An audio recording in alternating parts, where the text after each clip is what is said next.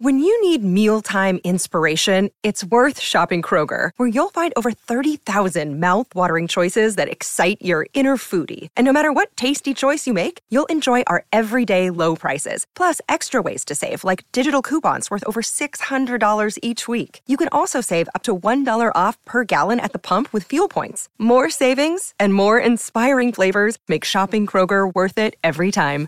Kroger, fresh for everyone. Fuel restrictions apply. Look, Bumble knows you're exhausted by dating. All the must not take yourself too seriously and 6 1 since that matters. And what do I even say other than hey? well, that's why they're introducing an all new Bumble with exciting features to make compatibility easier, starting the chat better, and dating safer. They've changed, so you don't have to. Download the new Bumble now.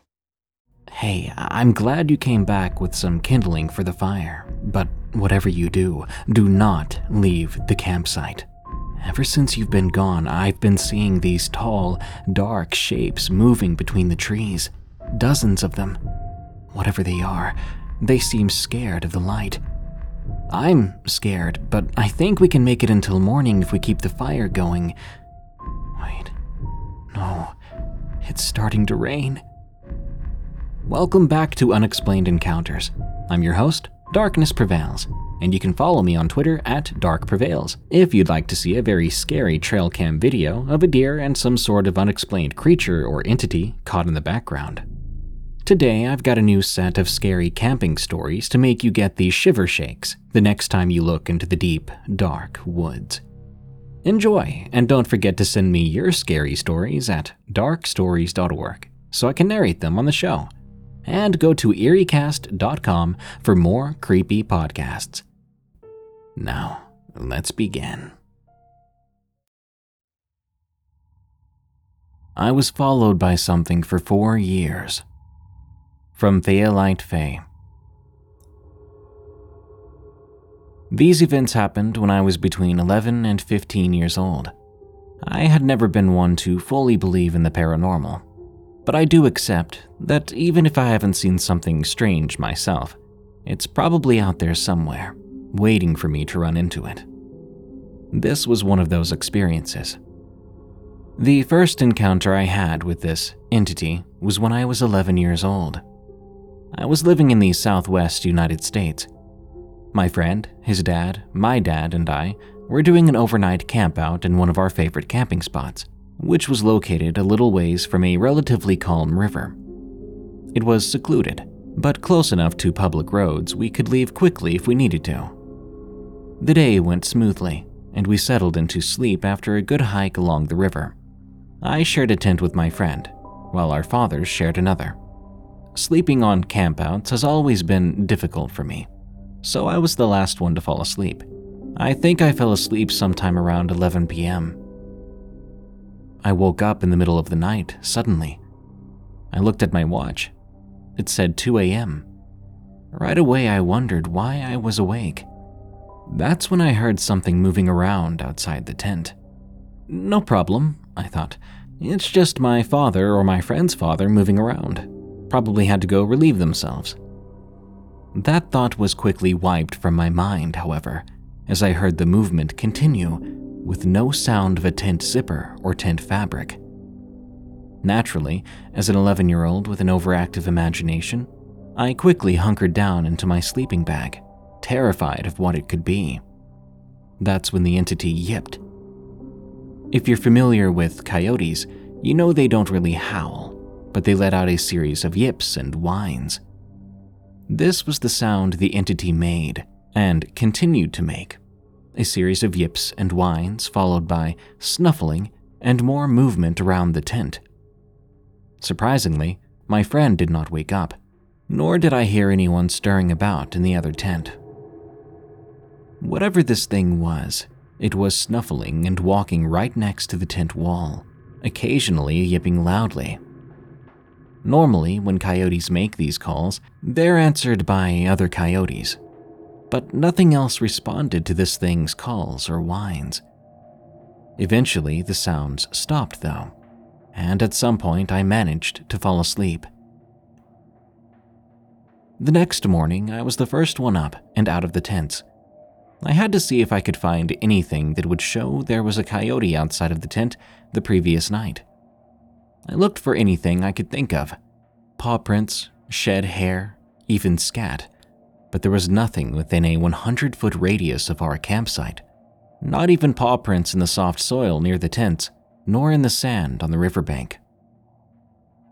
When I asked my friend and our fathers if they had heard anything the previous night, they all replied that they had slept soundly and they hadn't heard a thing. After another search, none of us found anything coyote related either, though my friend did find a human footprint in the sand along the riverbank. No, it wasn't a shoe print, it was a bare human footprint. We packed up camp and left after breakfast, and nothing else of note happened. A day later, however, there was a massive summer storm.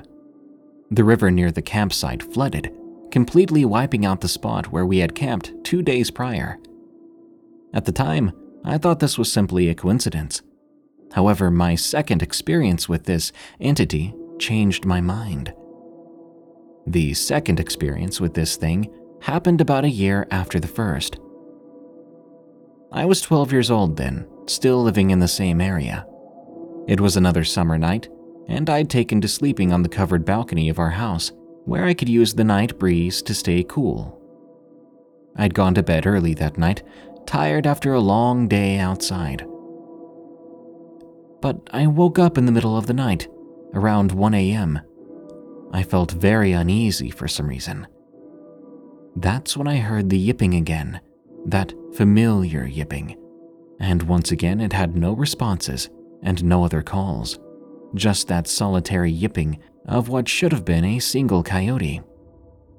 This time, however, I decided I wanted to see what was out there for myself before it had a chance to disappear. The balcony faced the front of the house, thankfully in the same direction as that yipping. I looked out of the wire screen that covered the balcony window in the direction of the sounds and where I assumed the entity would be. What I saw was anything but a coyote. It crouched on two legs, and from my vantage point, I could roughly guess it was about the size of a grown man hunched over. In the darkness, I couldn't make out anything beyond the rough humanoid shape of the entity. It never looked up towards the balcony window, just shambled along before disappearing behind a row of houses, yipping every so often. That night, I wasn't able to go back to sleep. The following day was miserably wet and stormy.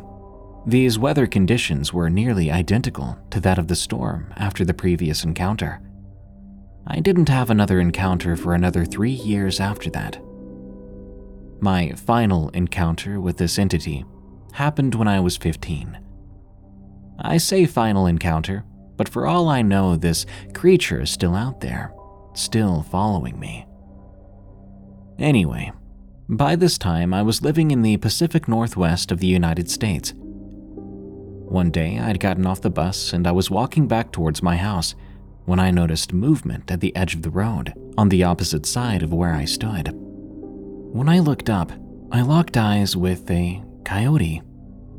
Normally, from my experience, Wild animals avoid eye contact as much as possible, and making eye contact is typically a surefire way to agitate them. Quickly, I broke eye contact, still keeping an eye on the animal. But my gaze kept coming back to its eyes. They looked like a normal coyote's eyes, but there was something more than just the regular canine intelligence in them. The coyote stared at me, unmoving, for what seemed like hours, but was only a few minutes, before it turned around and loped off away from the road. I waited until I couldn't see it anymore, before I started walking again, heading home. That night, there was a thunderstorm that shook the house violently with every thunderclap, and the wind was strong enough to push the trees that sat behind our house to their breaking point. When I woke up the next morning, I found that a tree had fallen diagonally across our yard, missing the corner of the house where my bedroom was by only a few feet. To this day, I still don't know if the entity I encountered was anything strange or if it was just a string of bizarre coincidences.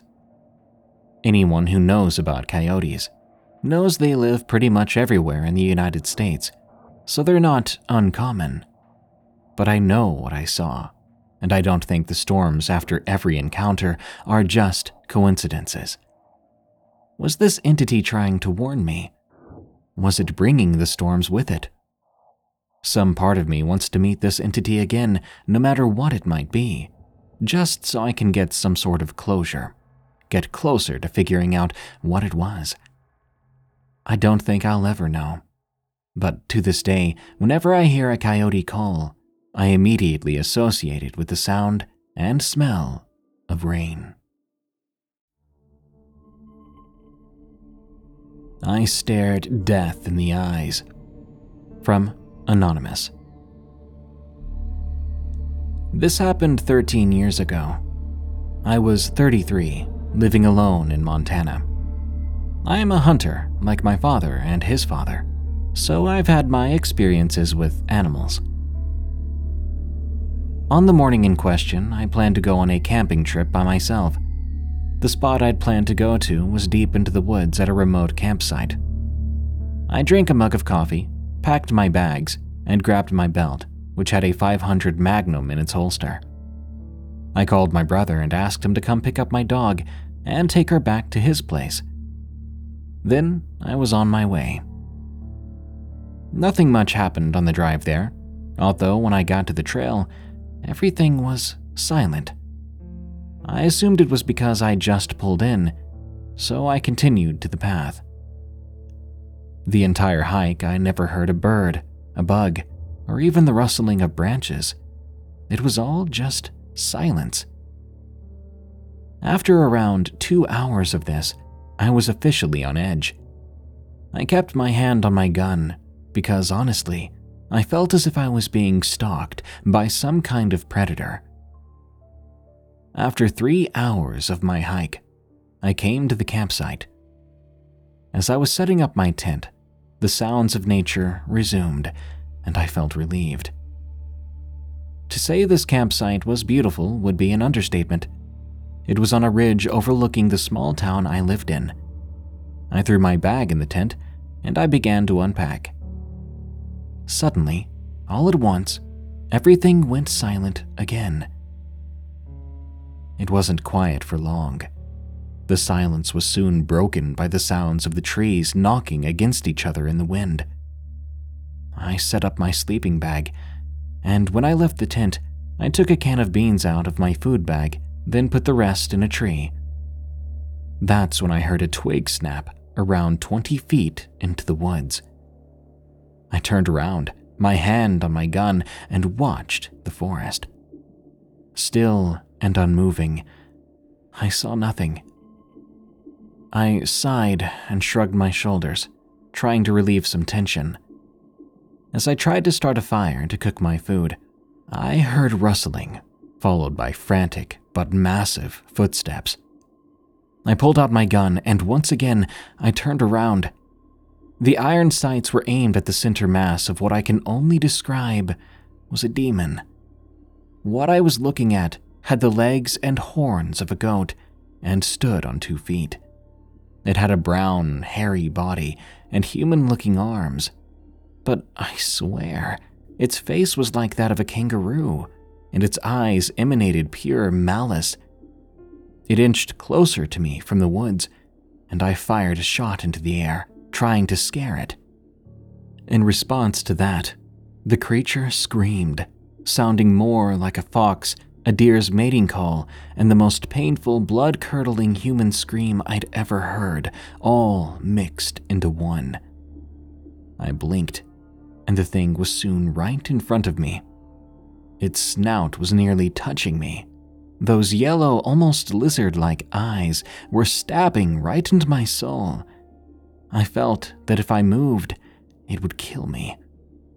I don't know how. It was this feeling that dominated me. I slowed my breathing, and as I did, the creature pushed me to the ground. Without breaking eye contact, I jumped back up and stood there. It came up to me again and screamed. This scream seemed to shake the entire forest. In response, I threw my hands up and screamed back. It just kept staring at me, toying with me. I put my gun directly to its throat and screamed again, Back off! It still stood there, so I pulled the trigger. As my ears rang, I screamed again and I watched the creature run back into the woods. I began to quickly pack up my things, and whenever I looked up, I saw it, staring at me, now from a distance.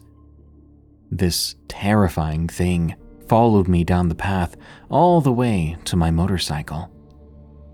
I sped out of there, at least going 30 miles per hour over the speed limit. I heard it scream one last time as I got onto the main road that leads to the town I live in. To be truthful with you, something in me wants me to go back. I want to see if I can kill that thing, hang its head on my mantle. But I do not think it would end well. Now I've got a wife and two kids, and I can't afford to just throw my life away hunting some Forest Demon. This episode is sponsored by June's Journey. Do you believe in monsters? And given the chance, would you be brave enough to track one down on your own? In June's Journey, people are the true monsters, and you can live the story yourself rather than sitting back and listening to one. June's Journey is a hidden object game with a thrilling murder mystery set in the roaring 20s. You play as June on the hunt for your sister's murderer. Discover clues through exciting hidden object scenes with beautiful and atmospheric illustrations and music. Victory brings you closer to new plot points and suspenseful answers. When not hunting for clues, you can customize your own luxurious estate island with gardens, buildings, and decor. Or chat and play with or against other players too, in the Detective Club, where you could even put your skills to the test in the Detective League. June's Journey is both relaxing and fun to play. With my busy schedule, I find it's the perfect game to pick up and play whenever I've got a free moment. It doesn't demand too much time, and it's pretty satisfying solving puzzles quickly and unlocking new clues. Can you crack the case? Download June's Journey for free today on iOS and Android. Hey, it's Ryan Reynolds, and I'm here with Keith, co star of my upcoming film, If, only in theaters, May 17th. Do you want to tell people the big news? All right, I'll do it. Sign up now and you'll get unlimited for $15 a month in six months of Paramount Plus Essential Plan on us. Mintmobile.com slash switch. Upfront payment of $45 equivalent to $15 per month. Unlimited over 40 gigabytes per month. Face lower speeds. Videos at 480p. Active Mint customers by 531.24 get six months of Paramount Plus Essential Plan. Auto renews after six months. Offer ends May 31st, 2024. Separate Paramount Plus registration required. Terms and conditions apply if rated PG. Something in the Corn. From Anonymous. This story takes place in the summer of 2012. I was 13 years old at the time. I lived out in the country in a small farm town in central Illinois. Our home was surrounded by tall cornfields all summer long until it was time for harvest.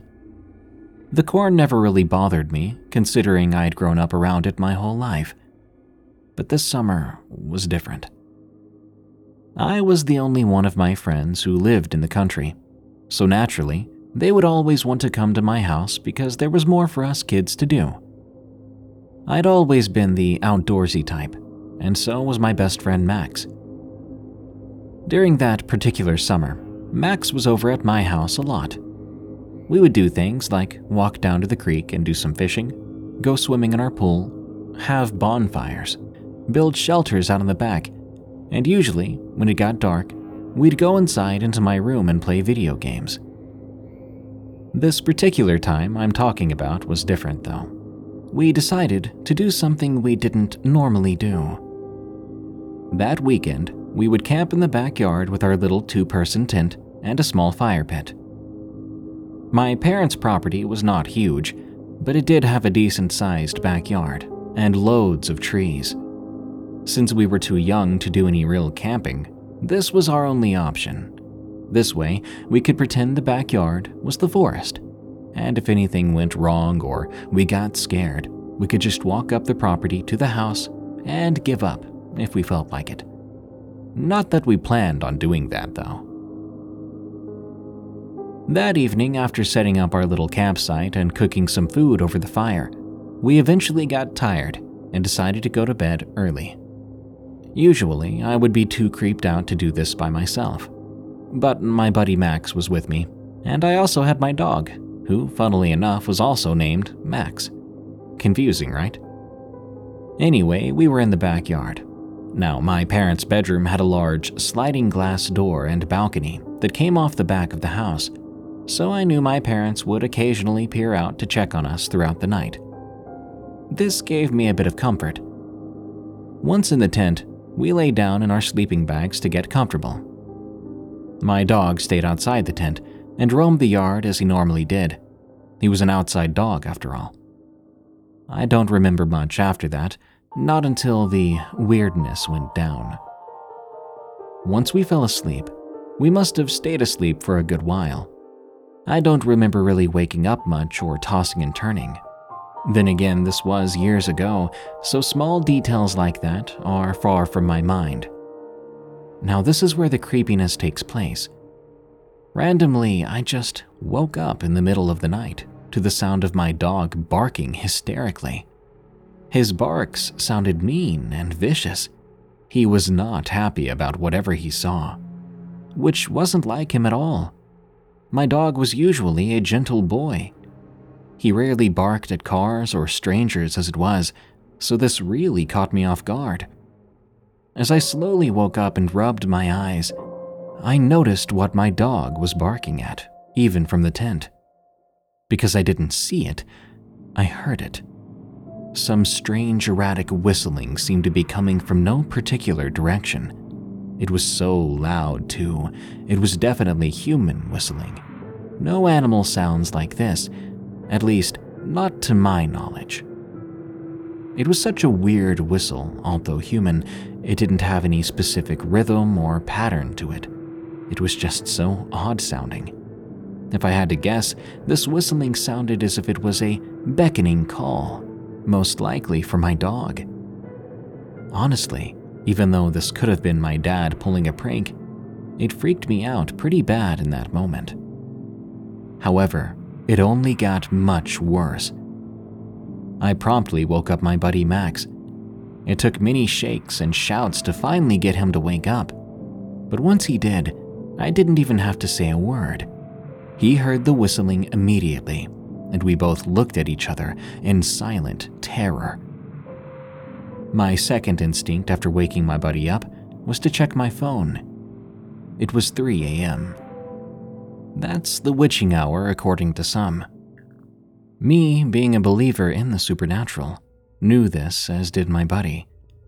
I didn't even have to say anything, I just showed him the time, and he looked at me even more freaked out. What is that? Max asked. I don't know, dude, I replied. Max suggested I call my dad to see if it was him doing all that whistling. So I did. The phone rang about three times, and finally my dad picked up the phone, sounding groggy. He asked, What, son? I'm trying to sleep. To my horror, even as my dad spoke through the phone, the whistling never stopped, nor did the barking.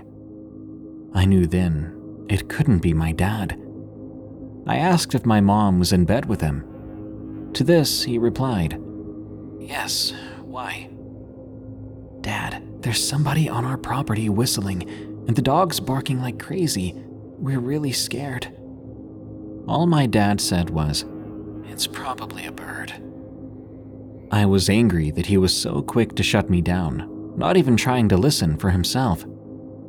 Come back to the house then. What do you want me to do? I hung up then. He wasn't going to help us. If we stayed out here, that meant possibly dealing with whatever that thing or person is.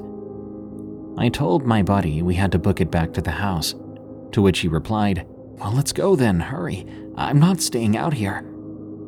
So I unzipped the tent as fast as I could, and we both went sprinting quickly back to the house. As we ran, I finally could tell what direction the whistling was coming from. It was coming from the west side of the property, from the cornfields. I didn't dare look in that direction, I just ran. As we got to the back door, I finally saw my dog. He was still barking in that general direction. He was close against the house, keeping his distance from that thing. I swung the door open, and we got inside as fast as we could. For a few seconds, I stood at the door, calling for my dog to come back in the house with us. He wouldn't listen, though, he just kept barking. After getting frustrated and fearful for his life, I ran out to grab him by his collar so I could drag him inside myself.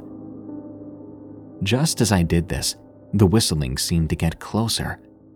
This thing was coming in closer towards us.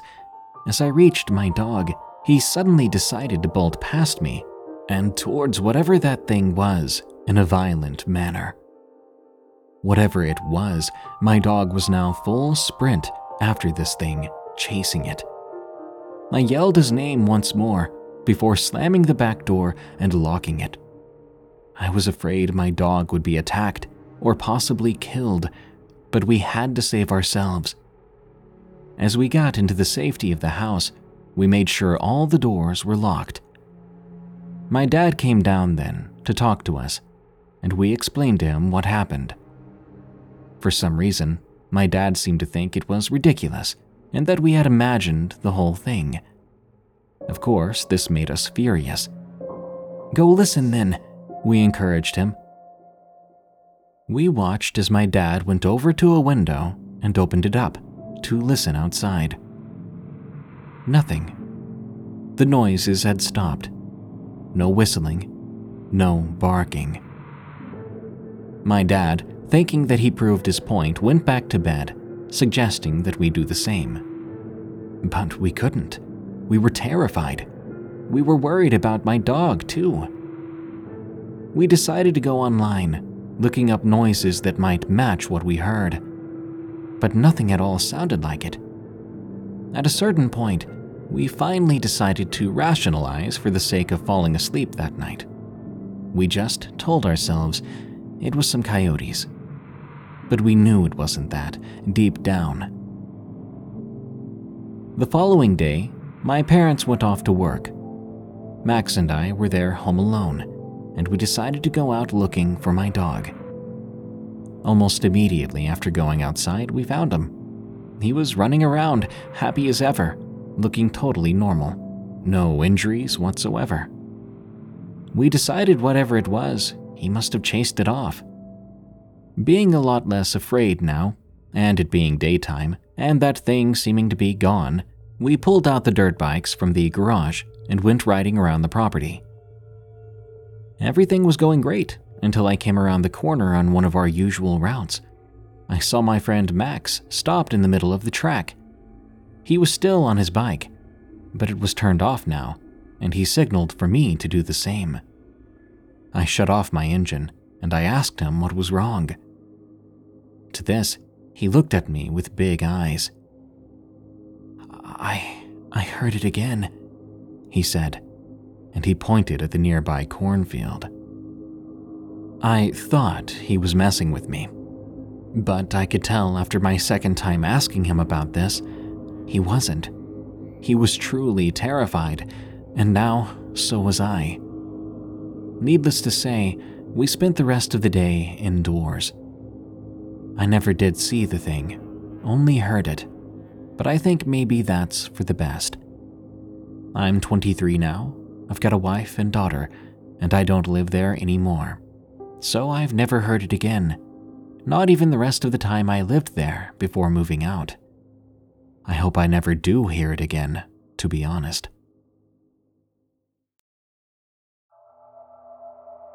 I thought it was a deer. From Anonymous. I've always been a lover of the paranormal and supernatural. It's been a special interest of mine. It's something I've poured my heart into, and I've spent hours researching to learn more about. Now, when I was in sixth grade, we had an essay to write. We could do anything we wanted, just so long as we did research and told a lot on the topic. My classmates went with stories of fishing or making things. You know, normal sixth grade topics. I, of course, went the supernatural route. I chose to research skinwalkers. Ever since seeing an episode of a paranormal investigative show where they went to Skinwalker Canyon, I'd been amazed by the idea of these creatures. I spent hours looking into folklore, learning all I could. My final essay ended up being around 12 pages long, and I was incredibly proud. My classmates thought it was a little weird of me to do this, and some teachers were worried, but it never ended up causing me any trouble. It was rather ironic that I chose this for my essay, seeing as how the information I learned did nothing to help me realize what happened to me that July. The summer between 6th and 7th grade, we were moving houses. We weren't going very far, just about 15 minutes away, so we could be closer to my grandmother. The house we lived in at the time was surrounded by dense woods, which my younger brother and I had always spent much of our time in. We didn't have much property, but we did have a nice area of the forest to run around in and explore. We knew almost every square inch of the land. Back then, I loved the outdoors, and I would play out there for hours at a time. I felt comfortable out there, especially when I had my dogs with me. My house sat on a very small hill, and we had a small porch on the backside looking out into the woods. It was just big enough to hold our grill, or maybe a few camping chairs, and I would often stand out there at dusk listening to the sounds of the forest at night.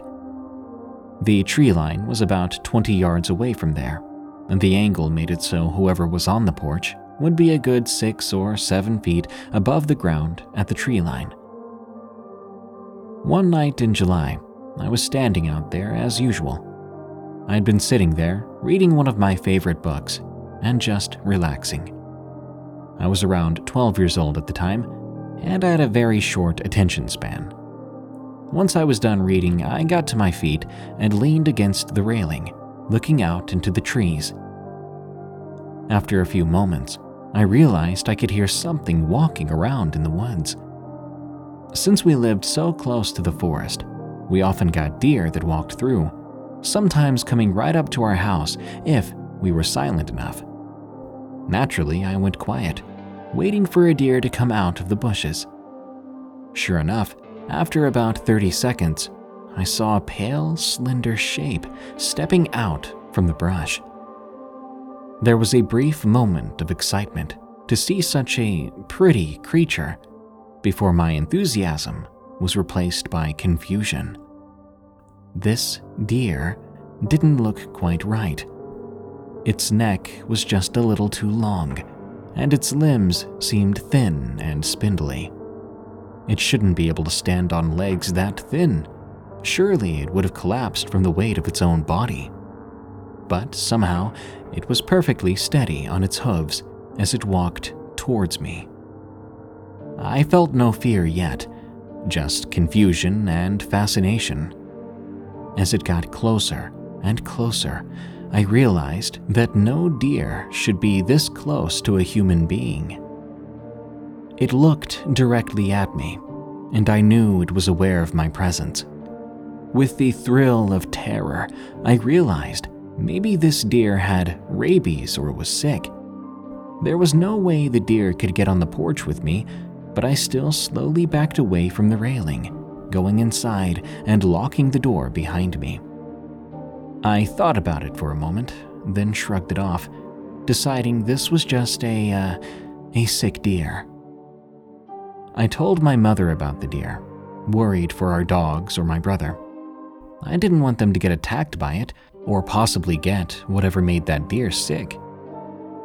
My mother immediately went on alert and kept my brother and the dogs inside for the next few days.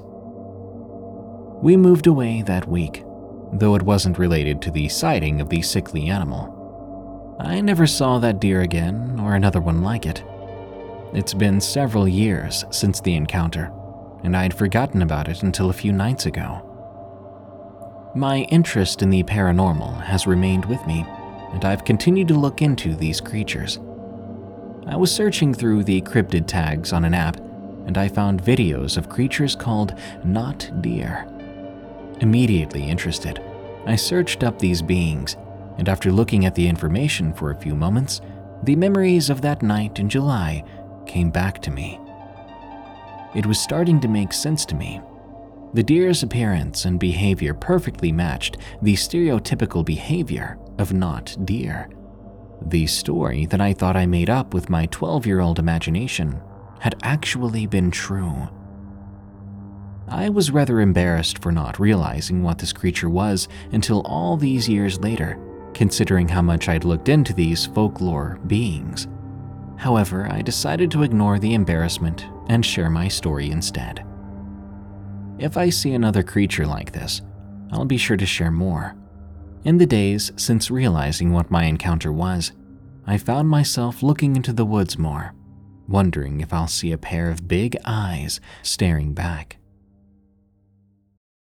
This episode is brought to you by Reese's Peanut Butter Cups.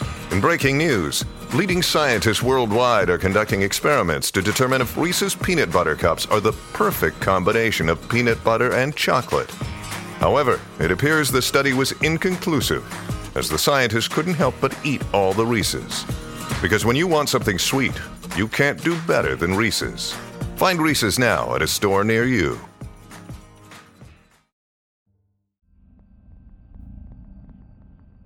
Don't visit Pripyat. From Silver Bullet 54.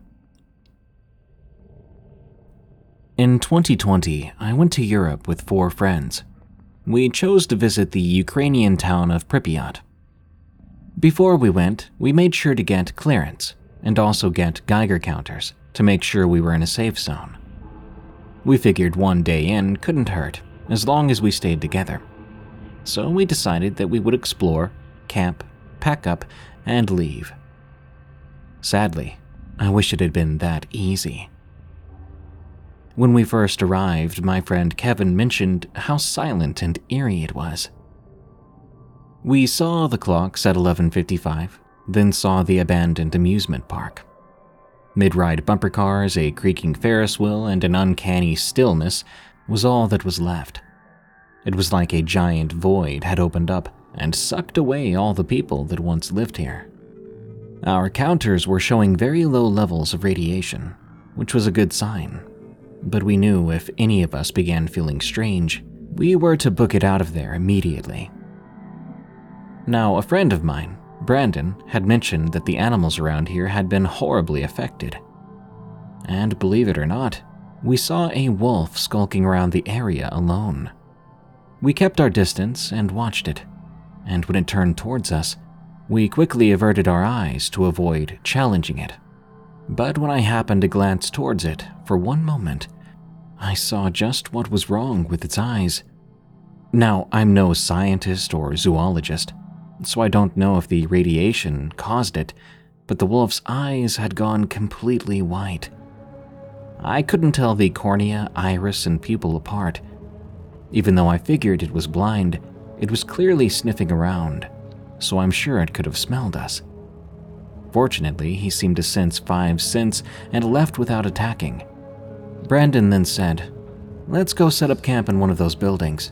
I'm not sure what it is, but I feel like something doesn't want us here. The other three were feeling uneasy as well, and I was still on edge after that wolf encounter. We all soon found an empty building with very little radiation and a roof to sleep under. I won't forget what happened next, though. Before I go on, I'll tell you now that I suffered no headaches, I did not feel lightheaded, and I had experienced no nausea, vomiting, or any other ill effects. So the radioactivity wasn't what caused this, it wasn't a hallucination. I woke up with a start when I heard a weird moaning sound. It was like a lawnmower, that was about to die. I was about to ask anyone else in the group if they heard that, but all four were already sitting up and listening. Okay, I said. We can all confirm we just heard that. Brandon swallowed and replied, I think I know what doesn't want us here. He then pointed behind my friend Grant. We all looked and screamed like we were trying to raise the dead. There stood a person. They were about six and a half feet tall with bead red skin. They had two completely red eyes, and what appeared to be a new, vestigial, deformed limb protruding from their left arm. I then asked, Does radiation even do that? The other four just ran with their things, and I quickly followed. When I looked back, the man was just standing there, swaying and groaning as if he couldn't control his own movements and behavior. As soon as we got back home, Brandon left to see his parents, while Grant and I confirmed that what we saw was a possible victim of radiation. Kevin and Maria, the other two, refused to talk about it, and I never brought this up again until now. So if you go to Pripyat, I suggest you keep your eyes and ears open. The radiation is still there, and some people either couldn't or wouldn't leave. You might run into an unfortunate radiation victim. So, in all honesty, maybe it's not the best place to go. You can pay in the morning. From Mrs. Trash Panda. This is a story from my grandparents and my aunt. When my family goes camping, my grandpa can sleep anywhere, literally. But the second he tells you to pack it up and get out of there, you listen. You pack your things and you get back in the car. If I recall correctly, my grandparents and my aunt, who was around seven or eight at the time, were on their way down to Tennessee to pick up my mom and uncle, who had gone down there with friends for a vacation. While it was getting late into the afternoon, my grandparents pulled into a gas station up in the mountains of Tennessee. As a side note, I think it was somewhere near Gatlinburg. They like to sightsee a lot, so it wasn't unusual for them to go out of their way during a trip. They asked if there was a campground nearby so they could sleep for the night. The lady at the counter of the gas station told them there was a gated campground about five miles down the road. Of course, my grandpa said okay and drove down those five miles. At this point, my grandma was getting very uneasy. She asked my grandpa if he was sure this is where they wanted to stay. He said yes. I'd assume he was probably tired of driving at that point and didn't mind where they stayed. They pulled up to the gate and it was closed. There was a sign up that said, Welcome, help yourself, and you can pay at the office in the morning. My grandpa had my grandma get out and open the gate.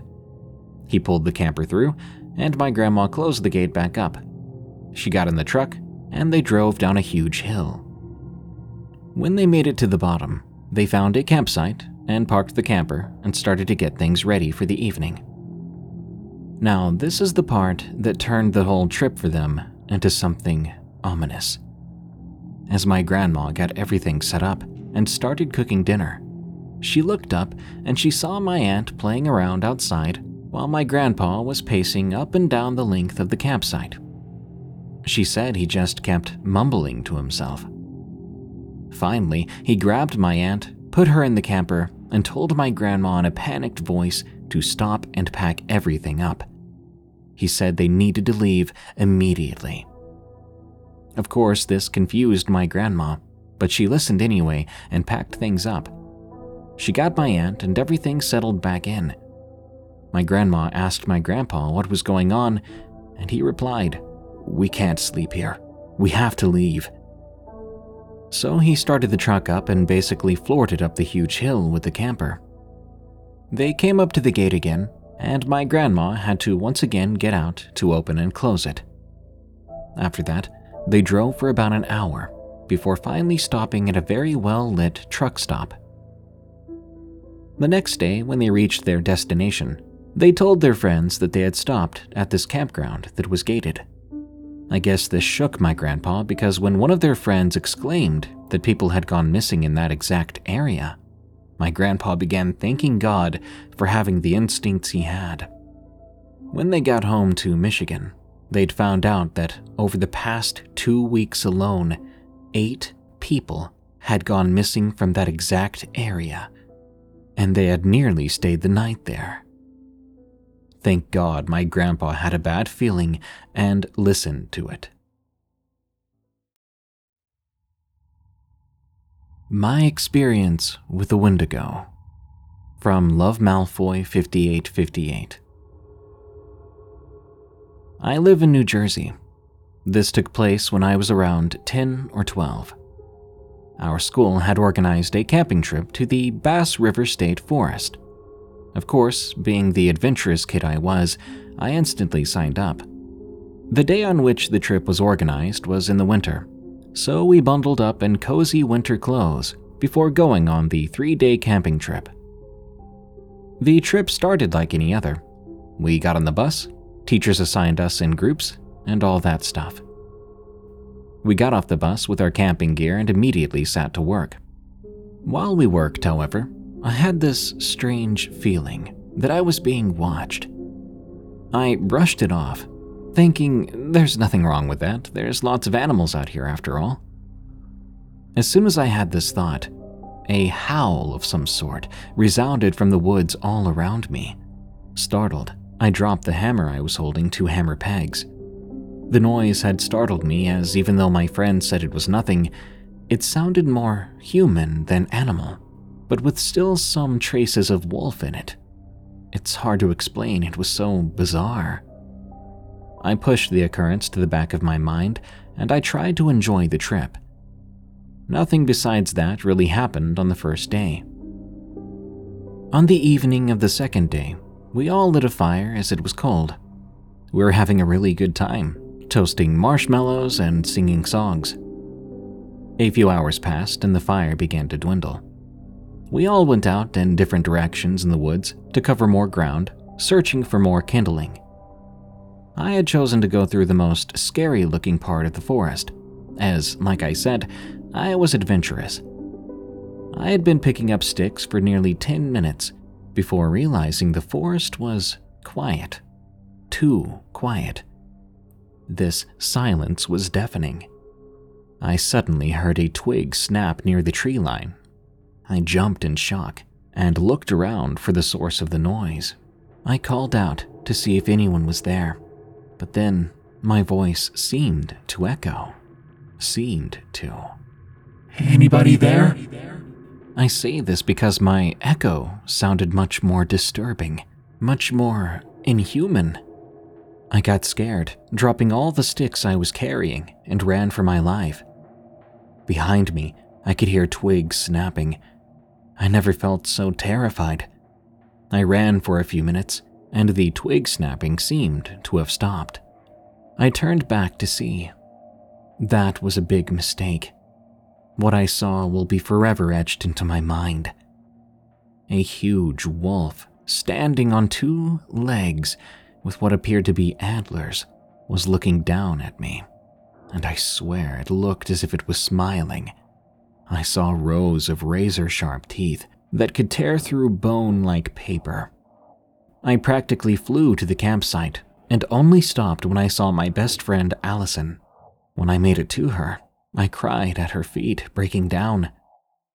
She asked what was wrong, pointing towards the woods from where I came from. Then I blacked out. When I woke up the next day in my tent, with worried faces all around me, I explained to everyone that I saw a wolf. That's all I could say. I knew no one would ever believe what I actually saw. The third day, I stayed inside, terrified that I might see that awful creature again. Nowadays, I'm very wary of going into the woods, and I never stray too far anymore. If you ever encounter a creature like this, I advise you to run for your life as well. Abandoned racetrack From Anonymous. I live in a semi rural area in Vermont. It's quite peaceful, but the characters here can sometimes be unsettling. This story happened about two years ago, in 2020, as of writing this. It was June, and my friends and I were about to graduate high school. We were all set on going to graduation and hanging around after, but my buddy gave us all an idea. Let's go to the racetrack my cousin told me about. It looks cool. We can party there instead of going to graduation. We had all collectively decided that we were going to go. The day of the trip, we spent our time getting food, drinks, and whatever else we needed to have a good time. Around 2:30 p.m., we headed out to said racetrack. It was about an hour or so away from where we all lived, so we didn't mind the drive. On the way there, my friend drops the haul on us. Hey, this racetrack is abandoned. Not sure what's in it, but there's supposedly people in the basement. We all chuckled at this, brushing off the idea of people being held up in some abandoned racetrack. Upon our arrival, we noticed the place was massive. We parked around the basement entrance for easy escape if needed. We got unpacked and headed to the top floor. On our way in, we noticed a pillar with the words, Welcome to Hell, Run, spray painted on it. We thought that was weird for sure, but we pushed forward. We soon made it to the third floor, and we noticed we couldn't go up any further due to a collapse on the top floor. We all set up camp on the third floor, and the partying began. After we all got a decent buzz going, we decided to explore the place by playing Manhunt. Mind you, this whole place was only lit by the moon, so it was pitch black in there. Me and a close friend of mine, named Susan, were finding the rest of my friends first. We started in the basement. When we entered the basement, the most foul stench hit me. It was like old books and decomposed dead things. We got farther into the basement when we began to hear feet shuffling. We thought this was one of our friends, so naturally, I made my way around the noise to surprise him and locate him. I was wrong. Fast forward a few minutes later, we noticed a mask sitting on a table. We looked at the mask and realized it was some sort of animal skin and staples made into a mask.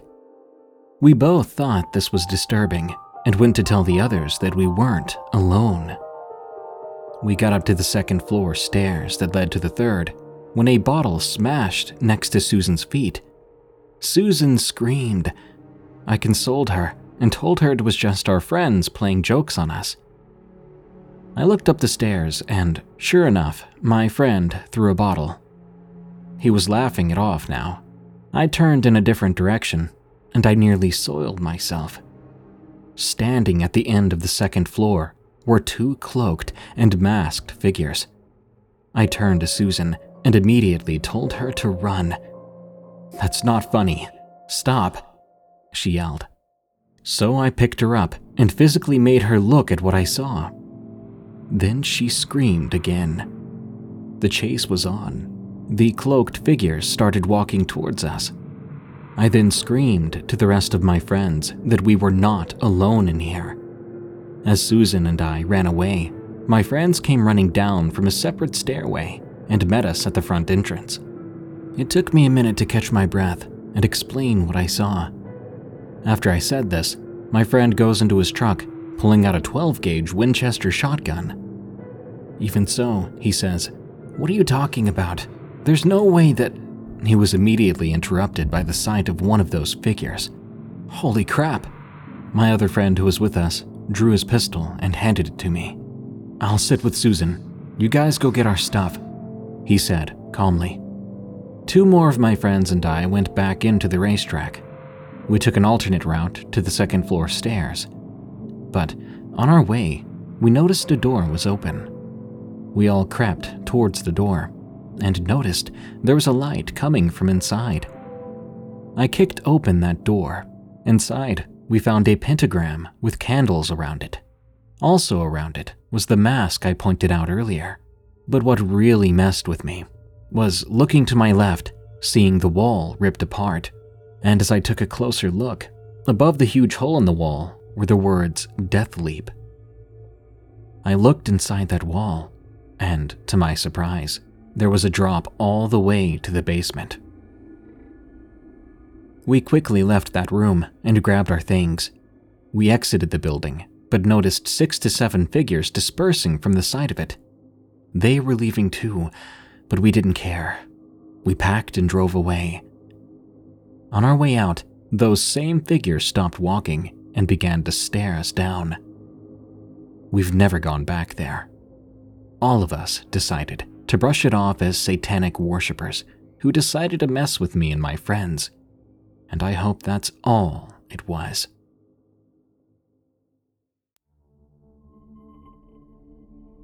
Swedish Forest from Nicholas L. I'm from Denmark. My friend and I had planned a fishing trip deep into the Swedish forest. This was back in 2007. My friend Matthias accompanied me.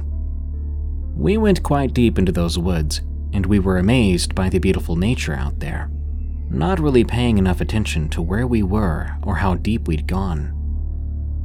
We soon found a really nice spot to start fishing. It was this little sandy beach. We started fishing, eventually losing track of time. When, at one point, we discovered some footprints in the sand. We studied them closer, and they looked like bear tracks. Now, everyone always says don't run from a predator. But do you know how hard it is not to run in that situation? Well, we began to hear rustling from the bushes a few feet away from us. Matthias and I stopped in our tracks and began to listen. It was like the entire forest went silent. There we were, still holding our fishing poles, just staring at these bushes, trying to see what was in there, when suddenly a snout pops out of them. We jumped back, and we were about to run when a bear emerged from those bushes. Shocked by this huge animal, which we weren't used to seeing back in Denmark, we began to step back. I noticed the bear didn't seem too interested in us, so cautiously and slowly, we trekked back towards where we came from, but as I said before, we did not pay enough attention to where we were going. Basically, we were a bit lost. The panic began to set in before long. We went around and around in those woods for what seemed like hours. What we didn't know was that the bear we encountered had decided to follow us the entire time. As soon as we realized we were being tracked, we became extremely scared. It was at that point we looked at each other and nodded our heads and began to run, despite the warnings we've heard from people before. We only looked back on occasion to see if the bear was closing in I couldn't stop thinking about how I was going to die in some god-forsaken woods a long way from home. Then two extremely loud pops ring out through the air. It was a hunter sitting in a tree on his platform. We stopped then, catching our breaths. The hunter comes down, telling us how lucky we were that he saw us in the distance running from a bear who was right on our trail. To think, we had been that close to being eaten. We explained the whole story on how we got lost. Then he led us back on the right path to our camp. I never got his name, but to dear Mr. Hunter, thank you for saving our lives.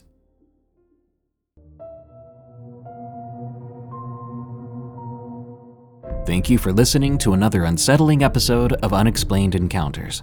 You can send us your story to have it narrated on the show at darkstories.org. Unexplained Encounters is an EerieCast original series. You can find other horror themed podcasts at eeriecast.com, such as Redwood Bureau, a fictional anthology series, Freaky Folklore, a documentary style series about myths and cryptids around the world, Destination Terror, a show about the most haunted places, and Tales from the Break Room, another show I host all about the scary things that happen to people at work.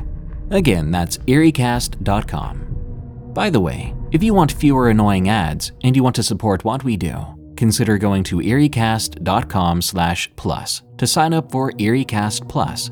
That unlocks all our podcasts with all but host-read ads removed. Until next time, stay safe out there and stay creepy, because this world is a strange one.